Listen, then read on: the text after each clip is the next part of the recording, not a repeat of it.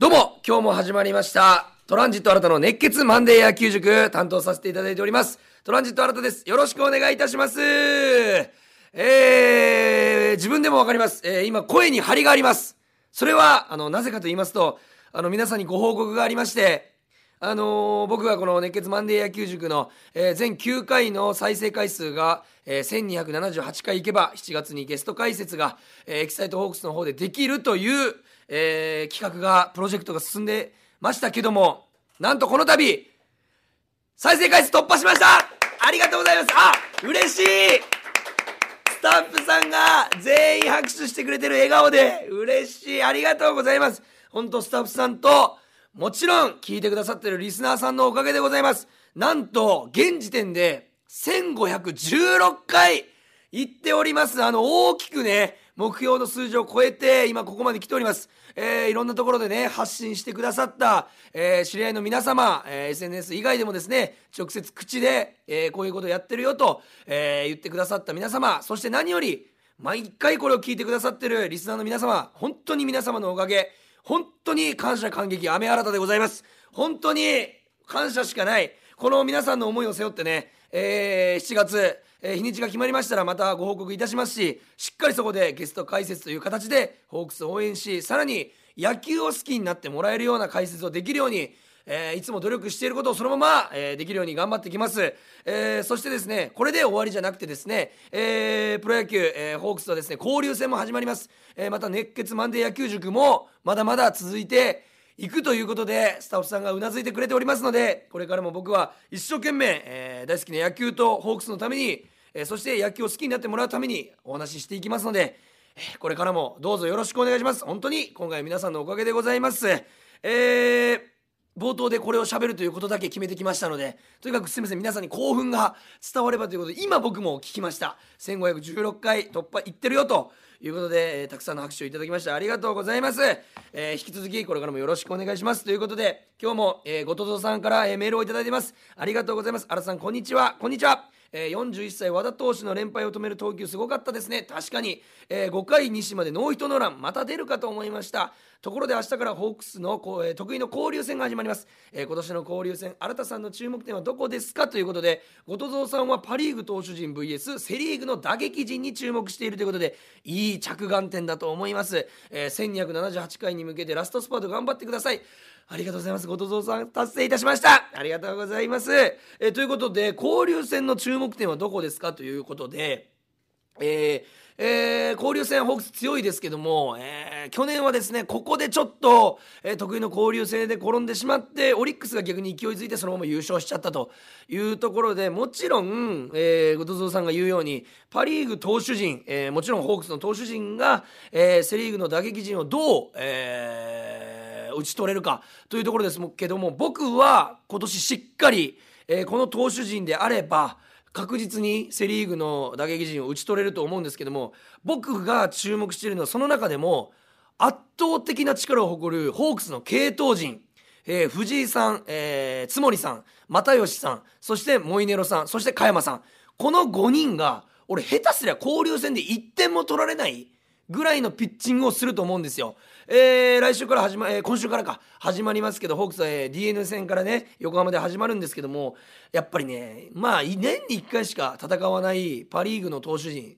特に超一級品のもう防御率0点台のあの後ろのピッチャーをたった1回の対決で僕は打てるとは思わない。えだから間違いなく先制点を取ることが大切。注目点は、え交流戦先制点を取ること。そして6回終了までにリードしていること。これができれば僕は交流戦無敗ぐらいの勢いで、えーホークスは行くと思います、えー打撃陣は、えー先々週先週と本当に不定複数安打を続けてまして、えー今週はね、まあ、6安打9安打6安打9安打ということで、まあ、2桁までは行ってませんけども悪くはない。なぜならタイムリーが出てるんですね。後で話しますけどタイムリーヒットが出てる時って、えチームの状況としては非常にいいんです。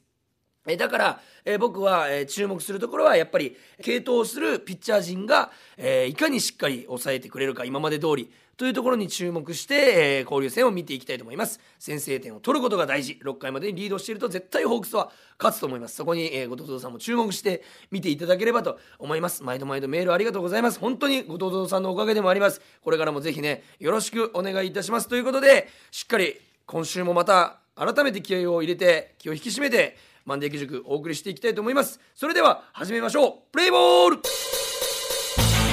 トランジット新たの熱血マンデー野球塾!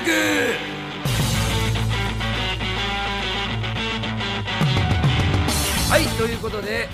えー、今週の1週間を振り返っていきたいと思います。まずですね、えー、先週話しました、えー、日本ハム戦をですね3連敗から北海道から沖縄へと渡りまして、え火曜日水曜日17日18日と2連戦、え那覇で行われたんですけど見事2連勝、え2連勝で帰ってきてください。福岡にって言ったら本当に帰ってきてくれたというファンとしては非常にね嬉しい2連戦になったんですけどもまずはね5対1と勝利したえー、17日火曜日の沖縄での試合東山投手ですねノーヒットノーランの次の投球、えー、この登板がですね本当に難しいところであると思うんですよ。えー、本当にあのねそういう目で見られるというかノーヒットノーランをしたピッチャーというところで相手バッターからも、えー、もちろんメディアからも、えー、ファンからも見られるといったところで非常にプレッシャーがかかった投球のところで7回2安打無失点104球という本当に素晴らしい好投を見せてくださいました、えー、勝ちはですね津森さんについたんですけども東山さんあっての、えー、勝利ということで内容としましては、まあ、1回裏にランナーを出したんですけども、それ以降がもう本当にほぼ三者凡退の完璧な投球、丁寧に丁寧にね、凱旋登板で緊張したと思うんですけども、やっぱり沖縄の空気が合ってるんでしょうね。あの、沖縄尚学の頃の東山さんを放出とさせるようなナイスピッチングを見せてくださいました。えー、ノーヒットノーランの時ですね、ストレートの変化球、えー、ストレートも変化球もキレが抜群だったんですけども、今回もそのキレが健在で、本当に、あの、コース、高さ、全て間違わずに投げていた。ただですね前回も西武戦の人のラン決めて今回も西武戦というところでまあさすが相手もプロ野球選手ということでしっかり初回にリベンジしてきて2安打打たれたんですけどもそれ以降は抑えていたというところでなんかこう今年の東山さんの勢いを象徴するような本当に安定感のあるピッチングでした。次回にも期待できますし、えー、沖縄ファンの、ね、方もね喜んでいただいたんではないかなというふうに思います、えーまあ、試合としましてはですね8回裏にえー、0-0で迎えた8回裏に外崎さんの先制タイムリー打たれてしまいます。津森さんがですねまあちょっとねその前に不運な、えー、サードファールフライが、えーまあ、ちょっと野手が取れずにえアウトを取れずに、まあえ、先制タイムリーヒットにつながってしまうんですけども、えー、ここからですね、あの、まあ、ホークスはそこまで8回まで与座投手をですね全く打ち崩せなかった。僕もあのテレビ中継で、まあ、見てたんですけども、えー、与座さんの、まあ、ストレートがね言っても140代なんですけども浮き上がってくる感じとコースをうまくついた感じそれと緩い変化球との組み合わせでしっかりみんなが打ち取られていた。その中でホークス9回に平選手抑えがね出てきてもうこれは西武からしたらもう絶対に勝ったという試合。ところで平さんのまあピッチングの乱れからチャンスを作って、えー、まあまずデスパイネさんですね。粘って粘ってのフォアボール。これね外国人選手助っ人の外国人選手ってやっぱりみんなのイメージとしてはボール球もガンガン振ってってもう何でもいっちゃらぜという感じですけどこれをできるというのがやっぱりホークスの強みデスパイネさんのボールを見れるそしてグラシアラさんの積極的な走塁これができてるからホークスって本当に強いんですよ。え、それで出塁した後牧原さん、えー、送りバントをしようとしたところデッドボールを受けてノーアウト一二塁相手のこのフォアボール四死球によってチャンスを作りギータさんの同点タイムリーそしてグラシアさんの勝ち越しタイムリーと本当に勢いのある攻撃を見せてその後も、え、今宮さんのスクイズなので結果的に平さんから5点取るんですね。これの凄さ平さんだって去年なんてプロ野球記録作るぐらい開幕から無失点記録続けてたピッチャーですよ。今年も防御率は悪くなかった。0点台から1点台ぐらい。のところを5点取る。これはもう完全なノックアウトですよね、えー、これからのシーズンまた平さんが出てきた時に打てるぞいけるぞっていうチームの雰囲気にもなりますし逆に西武は平さんを出しづらくなるホークス戦でこれを序盤でやっておくというのは非常に大切なこと。を本当に8回以前と9回で本当に試合展開が大きく変わった試合になりました。東山さんのもちろんピッチングがここまで導いたと言っても過言じゃない。こうやってね結局野球って取れる時にたくさん点を取ること。そしてできるだけ最小失点で抑えることがなぜ大事かというとこういうことが起きるからです。1点に抑えとくとこういうことが起きるんです。9回に。だから抑える時はしっかり抑えないといけない。だから負けてる試合でも後半でできて消化試合じゃなくてそこを無失点にピッチャーが抑えることが大事というのはそういうところを示しているんだなと、えー、思います、えー、そして5月18日水曜日ですね。沖縄2連勝目、えー、勝ちは藤井さんにつきまして西武にモイネロさんがつきました。3対2という、え勝ちになったんですけども、え杉山さんが先発して5回途中まあ59球でマウンドを降りると2安打2失点、えー、まあめちゃくちゃ悪かったというわけではないんですけども崩れる可能性があるからここでちょっと変えたという藤本監督の判断。まあ今年ちょっと安定をしていない杉山さんだからこそ藤本監督がこういう判断になったのではないかなと。でも結果的に試合に勝つということがホークスにとっては一番大事。ということではもう藤本監督のもうナイス采配。本当にそこで変えてよかったなというところでございます。まあ、今シーズンはですね、杉山さんの信頼度から変えられてしまったんですけども、ここからまたさらにね、あのー、信頼をね、回復していけば、まだまだ投げれるチャンスはいっぱいあると思いますので、期待したいと思います。えー、試合としては1回表、グラシアルさんのタイムリーで先制、本当にグラシアルさんがね、あ開幕と全く姿が違うというか、今もだって3割近く打ってるんですよ。これね、タイムリーも出てるしヒット数もね50安打近く来てるんじゃないかな結果的に、えー、40本ぐらいいってるから、えー、チームの中で打ってる方。これはもう本当にグラシアルさんのプロの意識というか結果的に大事な時に打ち始めてきてくれるタイムリーが多く出てくれてるというのはさすが4番だなというふうに思います。そしてこの4番を変え続けずに、えー、使い続けたえー、藤本監督本当に信頼があっての素晴らしいことだなと思います。そして5回表今宮さんのヒット、えー、そして柳田さんのフォアボールの後にグラシアルさんがゲッツーになってしまうんですけども中村晃さんがここでツーアウト三塁からタイムリーを打つ。これ何がいいかって言いますと完全に流れが向こうに行きかけるんですゲッツーって。1球で2個アウトを取られる。そういう時にえー、向こうに流れがいきそうなところを食い止めてしっかりホークスに引き戻した中村晃さんのタイムリー。さすが勝負師、えー、といったところでございました。ただですね6回の裏に2点を取られてですねあの同点にされてしまうんですけどもすぐさま7回表に2対2からギータさんの勝ち越しタイムリー。点を取られた直後これがね本当に大事と言われるのを、えー、相手が嫌がる攻撃をこっちがやったなという印象でございます、えー、冒頭でも言いましたけどタイムリーがたくさん出てるというところが非常に素晴らしいところでありましてえー、なぜその、まあ、流れが向こうに行きかけたところで、えーまあ、同点にされた後に取ることが大事かと言いますと野球ってことが起こった直後が一番大事なんですよ。これどういうことかと説明しますと例えば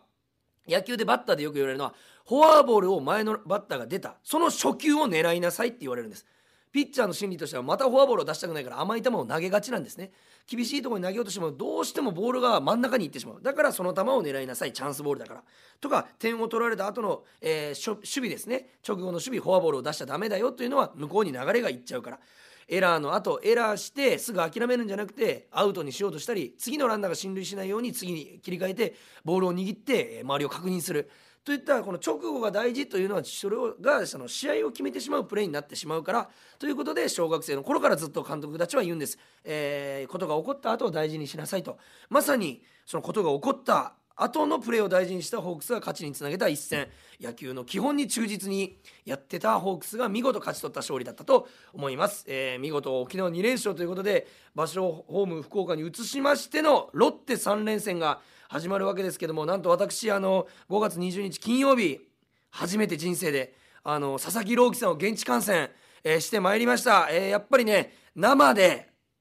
見て生で皆さんに感想をお伝えしたいなということで、えー、しっかり行ってきまして千賀さん、え佐々木朗希さんのエース対決結果的に皆さんご存知のように1対8と、え大差をつけられてホークスが負けてしまうんですけどもえー、まあ千賀さんがね4回4失点ということで確かにあのストレートが走ってなくて調子は良くなかったんですけどもまあ今年こんだけ安定してますから。えまあ、この試合もありますよねということでえ僕は今日着目してるのはそこじゃなくてやはり佐々木朗希さんについてたくさんメールをいただきましたし完全試合もやってるので僕はちょっと佐々木朗希さんに今日ちょっと時間を割きたいと思いましてこれあの佐々木朗希さんについて、えー、僕なりの見解を今日、えー、説明したいと思います。まずですね僕が注目したのは僕大体あの皆さんもこれやってほしいんですけどもえーホークスの試合ドドームってあの会場時間ってあるんですよね、えーだから6時プレーボールでも僕は絶対に会場時間と同時に行くようにしてるんです。それはなぜかっていうと、えーこちら側のバッティング練習だったり相手側のバッティング練習こちらの守備練習相手の守備練習を見れるんですね。そこを含めて現地観戦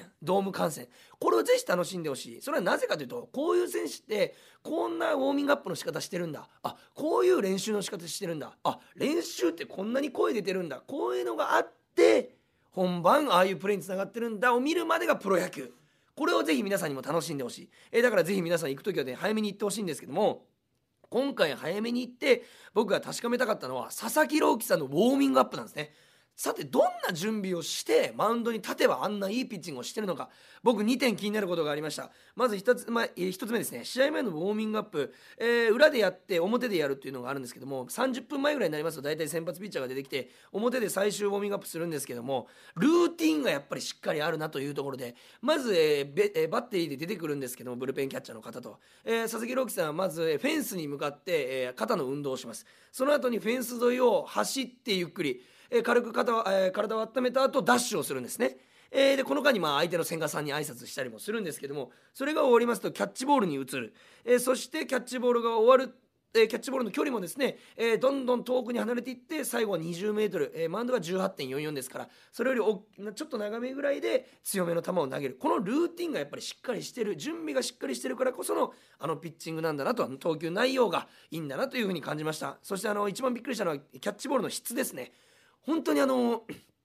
僕は内野バックネット裏に座ってたんですけどもあのこっちまでキャッチャーミットの音が聞こえてくる。そしてキャッチャーミットがバーンと押されてるのがこっちまで見えるような本当に綺麗なキャッチボールと質のいいキャッチボールを、えーしていたなと。一球一球あの指にかかる感覚を確かめながら投げたと投げてたところがあ佐々木朗希さんの準備の凄さだなと思いました。そしてもう一つはやはりスター性ですね。球場の雰囲気を一気に自分のものに持っていけるスター性。これって僕は相手方のスタメン発表の時にあんな歓声を聞いたことがない。なぜならロッテにとってはアウェーだから拍手ってホークス選手より少ないはずなんですよ。ただピッチャー佐々木朗希って言われた時にホークスファンも立ち上がってた人がいたんですよ。これはなぜかっていうといい悪いじゃなくてプロ野球なんですねそれが、えーお客さんをもうその時点で楽しませてるスター性がある。佐々木朗希っていうブランドはやはりすごいなというふうに感じさせていただきました。そして試合内容ですね。まず1点、えー、フォーク早すぎ問題。あのね落ちすぎはもちろんですけど早すぎ問題なんですよこれ。これね何がいけないかって平均で145キロから150キロフォークが出てるんですよ。これ一般のピッチャープロ野球の平均球速ぐらいのストレートでストレートの速さでフォーク投げちゃダメ。本当にこれはもう問題視する必要があるぐらい。なぜそんな速く投げれるのかというぐらい速かった。実際にストレートを投げてるんじゃないかというふうに錯覚させるんです。途中までこのスタンドで見てても。したら急に落ちてバッターが空振るホークスの選手が空振るという途中6者連続三振もありましたけど、えーそういうのが見て取れた。本当に普通の人のストレートの球速をフォークで出してる。そして追い込むのが早い。とにかく3球あれば2ストライク1ボールのカウントを作ってる。これが一番いいピッチャーの形なんですけども特にそれをね早く作ってたなという印象。そして追い込まれたら99%これ終了です。バッターからすると。なぜなら追い込まれてフォーク投げるかと思いきやフォークで追い込んできよるんですよ。あっちのバッテリーは。それで最後164キロ投げられるんですよ。見たことない球。これね打ってるわけないんですよね。そこにカーブスライダーもコントロールとキレがいいんですよ。今年本当に完成されてるなという印象。そして追い込むまでのテンポがいい。どんどんどんどん投げる。僕 DAZN で見れてない試合とか確認するんですけど大体30秒スキップとかでねあの次の球に行くために見るんですけどもその間に1球も投げてないんです。プロ野球のピッチャーって。30秒飛ばすとあ次の投球ぐらいっていい感覚なんですけど佐々木朗希さん30秒飛ばしたらもう1球投げちゃってるんですよ。その時に感じました。テンポいいんだなってやっぱ。すると守備のエラーも生まれにくい。どんどんどんどん試合としてロッテバ、えーペースになっていく。そして相手バッターに考える暇を与えてないというのがいい。そして僕はやっぱりね完全試合の時も言いましたけど18歳のルーキー松川さんのば、えーリードがえぐいなと。すいませんあえてちょっと変な言葉遣いさせてください。えぐい本当に。これ18歳のねバ、あのー配球じゃないというのが僕見て取れたのが特に好きだった配球がありまして1回の裏に柳田さんが三振したんですけどその配球が1球目まず外のスライダーで入るんです。えそれまでの三森さん、えー、牧原さんにはストレートとフォークで三振そして打ち取ってる。で1球も投げてないところにあえて外のスライダーで入る。これは完全に柳田さんの頭にはなかったんですね。ストレートがフォークかと思ってたまず。えその次にわスライダーか。そっかスライダーもあるんや。でもストレート速いしな思ってたところにフォークが148キロで来るんですね。ストレート来たと思ったら振ったらフォーク。で空振ったんですけども本当に20センチぐらい下がったんです。あの柳田さんがそんな、えー、スイングの差をつけられるぐらい空振るぐらい落ちて速かった、えー、そしてフォークもあるんかい。まだストレート見てねえなと思ったら次またフォーク来るんですよ。149キロ。球速上がっとんかいっていうそのもう何をしてくれてんだっていう時にもう僕ワクワクして後ろで「え何？次何投げんの?」と思ったら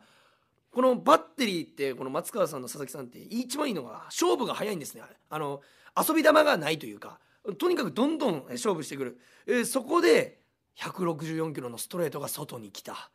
もうこれね打てないぞ本当に。いくらのプロ野球選手でも。これの配球を見た時にあこれが完全試合をしたバッテリーなんだなと。圧巻の、えー、ピッチング、えー、でした。本当に遊び球がなくてあちなみに遊び球というのは、えー、例えばツーストライク早めに追い込んだらバッターの気をそらすために1球ボールにしとこうかってあえてボール球を投げるんです。1球2球。なぜなら3ボールまでチャンスがありますから。ただ球数が増えると7回8回投げれなくなるから遊び球をなくすというのが今プロ野球のセオリーになってきてる、えー、し谷繁さんとかもそういうのがいいんじゃないというふうに言ってるんですけどもそれをマジマジで体現しているバッテリー。本当に、えー、いいピッチングだったな。おしゃれな配球だったなと。ちなみにこれを解説していた斉藤和美さん元ホークスのエースピッチャーも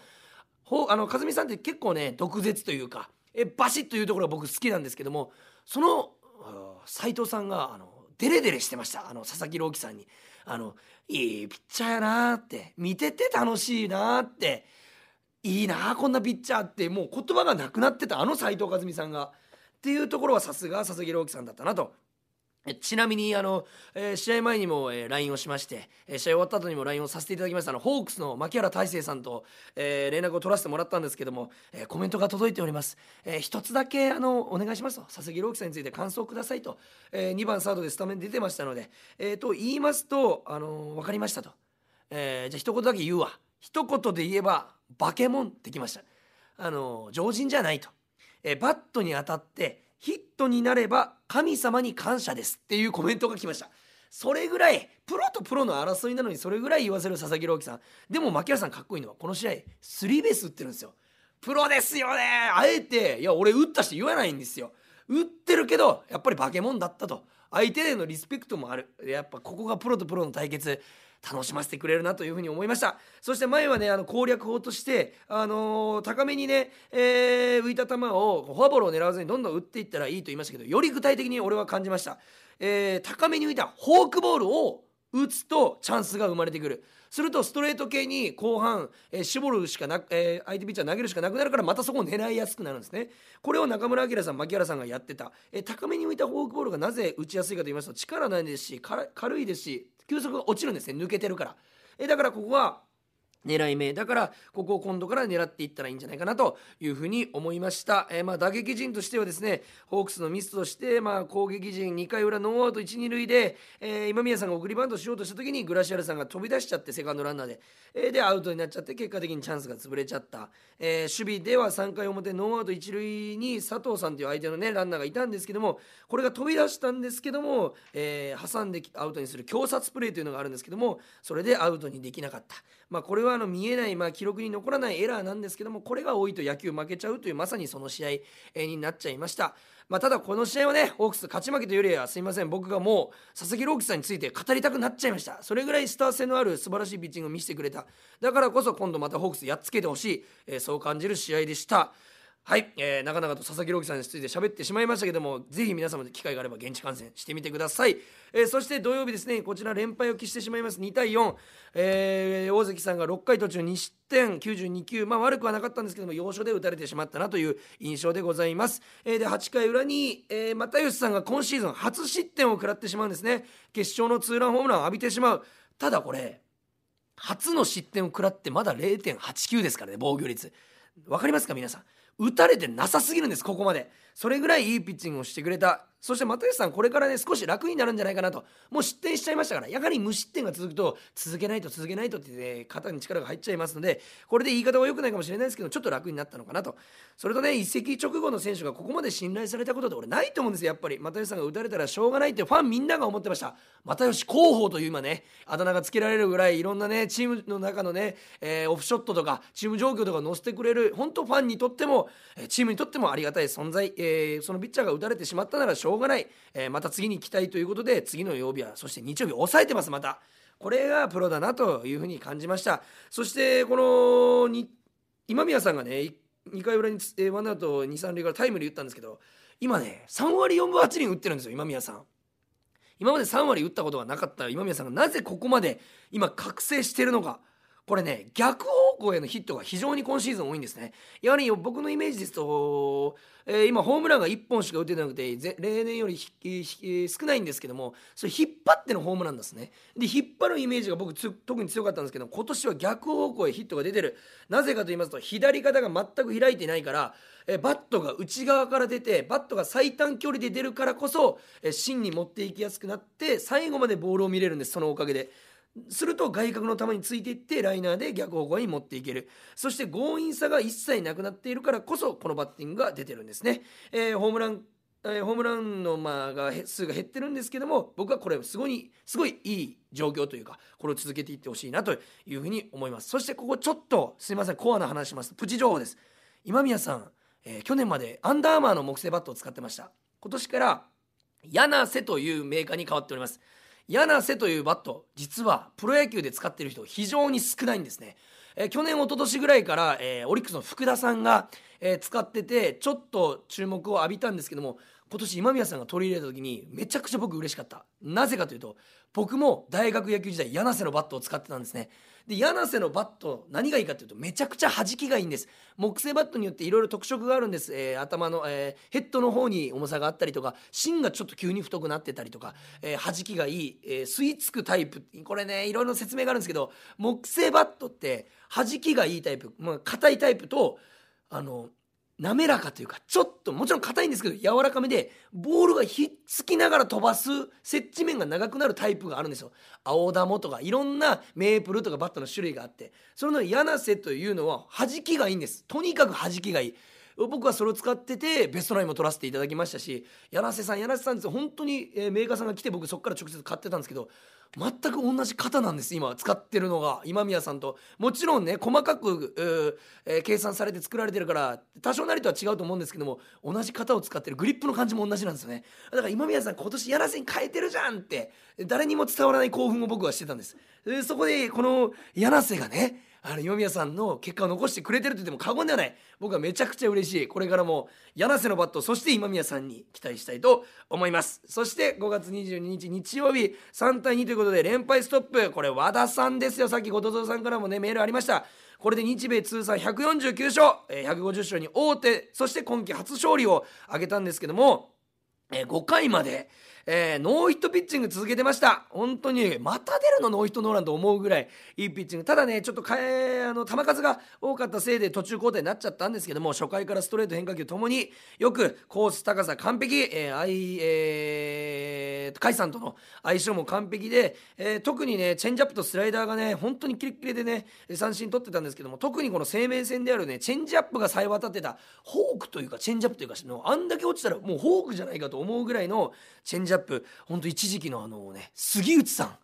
あの有名な杉内さんのチェンジアップを放出させるぐらい、えー、まあそれ以上のねキレがあったピッチングだったと思います、えー、ただ球数が多かったので加山さんに途中からリリーフになっちゃったということで本人もね6イニングまで投げ切りたかったという悔しいコメントありましたから次回に期待したいしもう150勝はもう次の登板で達成すると思います。それぐらい安定今年はねしっかりしてま今年も安定してますので期待したいと思います。そして先ほども言いました又吉さん前日の分を取り返すナイスピッチング。モイネロさん防御率0.96相変わらずセーブついてねいいピッチングしてますけどもあの佐々木朗希さん、えー、前も言いましたけど奪三振率14.24これは1試合投げると14個三振を取るとこれめちゃくちゃすごいんですけどなんとモイネロさん15.43です。超えてます。佐々木朗希超え。こっちだっていますよモイネロさんが。本当にそれぐらい奪三振率が強く、えー、だからこそ次から始まる交流戦も全く多分セ・リーグ打てないと思います。言い切っていい。それぐらいのピッチングをしてくれると思います。そして4回裏ギータさんが、えー、先制ツーランですね、えー、前の打席でスライダーを打ち取られていたのであえて狙ってたんじゃないかなと思わせるぐらい初球完璧に捉えてスライダーを左中間にホームランえー、最後ねコメントでね、え、娘さんと息子さんが来てたから明日から仕事がんあ明日から学校頑張ってくださいという気持ちで打ちましたというギータさんらしいコメントが聞けましたけども僕ねこのギータさんの、あのー、1打席目と2打席目の変化を見抜いちゃったんですね。これ1打席目、えー、ギータさんの今年の普通の打ち方で、えー、バットは黒と茶色というかまあ黒1色目のバットを使ってたんですけども2打席目まずバットが変わってました、えー、グリップの方が白。で、えー、上の方が黒ということで気分転換をしようとしたんじゃないかなというふうに思います。僕もバットを変えて気分転換する時ありました。特にプロ野球選手多いんですけどね。そして何より一番変わってたところが左脇えー、構えると、えー、ギータさんからすると後ろの方の脇が少し空き気味になってたんですね。前の打席はちょっと閉じてた。これ何の変化かと言いますと前の打席ゴロを打ち取らゴロで打ち取られてたんですね。でこれゴロの傾向になるとギータさんとしては良くない時。それだったら外野フライ内野フライの時の方が自分のは調子がいい時なんだというふうに言ってるぐらいフライを特に意識して打ってるんです。フライじゃないとホームランにならないから。というところで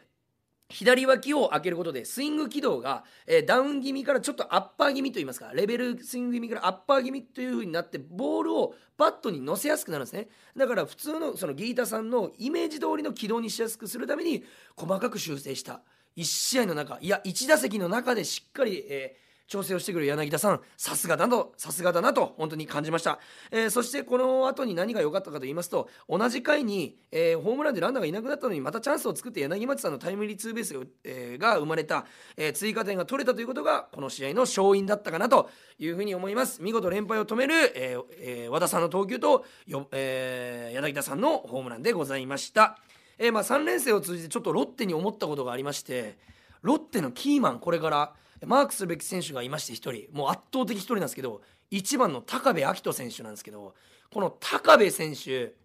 ご存知でない方もいらっしゃると思うんですけども、えー、スイングスピードが速くて、えー、外野手で足の速い選手本当にリードオフマンという感じなんですけどもホークス3試合で6安打も打たれてるんですね。これ打たれすぎというのと、えー、このあの高部選手が1番で出ると中村翔吾さんそしてクリーンアップに回っていって本当にねピンチになりやすいんですね。中村翔吾さんも非常にいいバッターでバントもできれば小技も効くしエンドランもいけるし足も速い。えー、このバッターにつなげると良くないのでまず高部さんを絶対に抑えること。高部さんはフルスイングしてくるので甘い球投げるとホームランも打たれる可能性がある。そして1番で勢いを作る能力があるのでここをマークすることが非常に大事だなというふうに3連戦で感じました。なんとこの勝利で楽天と1.5ゲーム差まで来ました。2位につけてます。これ交流戦で下手したらもう首位をがっちりキープできるぐらい2位に3ゲーム差ぐらいつけるぐらい、えー、な戦いをホークスできると思いますので、えー、期待して交流戦 d n a 戦から始まります、えー、横浜に向けて皆さんパワーを送って応援していきましょう。えー、またですね今回の後藤蔵さんみたいにですねメールをまたお待ちしております。ポッドキャストへのメールですね kor.rkbr.jp 全部小文字で kor.rkbr.jp まで送ってください。メールの件名に、えー、野球塾と書いて送ってください。また RKB ラジオのエキサイトホークスではホークスで今年も全試合放送しております。そしてここに私が7月出演することが決まりました。本当に改めてありがとうございます。1516回今行ってます。どうせならね2000目指してまた行きたいと思いますので残り1週間皆さんまた聞いて広めていただけると幸いでございます。本当に感謝の一言でございます。今日もありがとうございました。これからも頑張ります。それではゲームセット。ここで Google ポッドキャストをご利用の方へお知らせです。Google ポッドキャストは2024年6月23日をもってサービスを終了します。引き続きこの番組をお楽しみいただくには、 radiko、Apple Podcast、Spotify、Amazon Music、YouTube Music、いずれかのアプリをご利用ください。これからも RKB ラジオのポッドキャストをお楽しみください。